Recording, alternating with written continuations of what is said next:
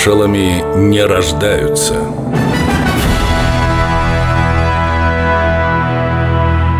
Константин Рокоссовский В начале Великой Отечественной войны ситуация на фронте складывалась непросто.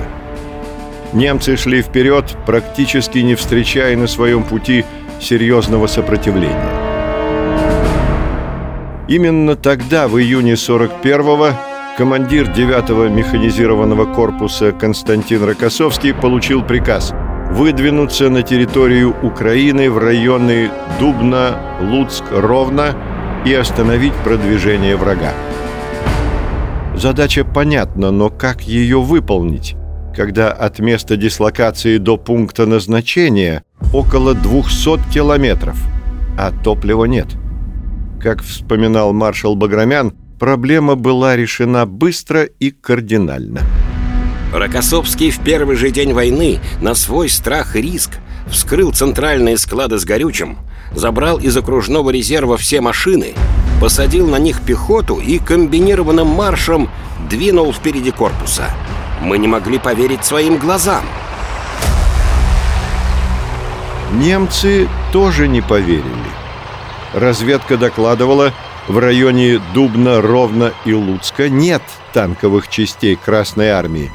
А тут, словно снег на голову, да еще летом, появляется какой-то выскочка-генерал, который не только умело обороняется и не отступает, но еще и контратакует.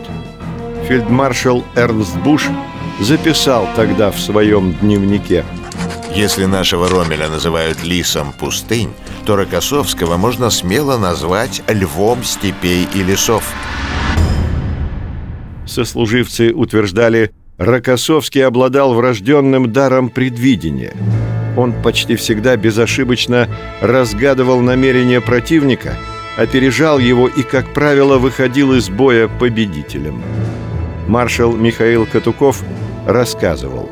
«Я много раз думал, почему все, кто так или иначе знал Рокоссовского, относились к нему с безграничным уважением. И ответ напрашивался только один. Оставаясь требовательным, Константин Константинович уважал людей независимо от их звания и положения. И это главное, что привлекало в нем. Его называли гением маневра. И не только во время войны.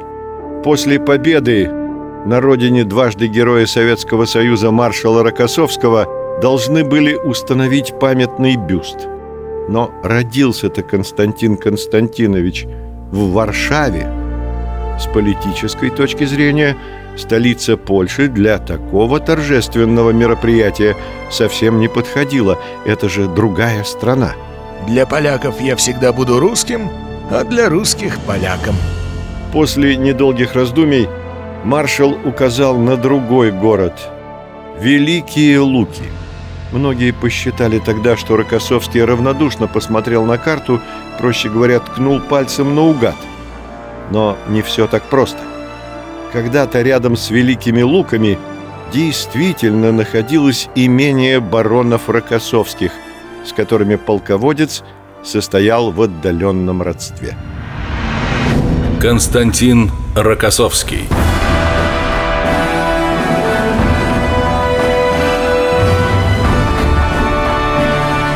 маршалами не рождаются.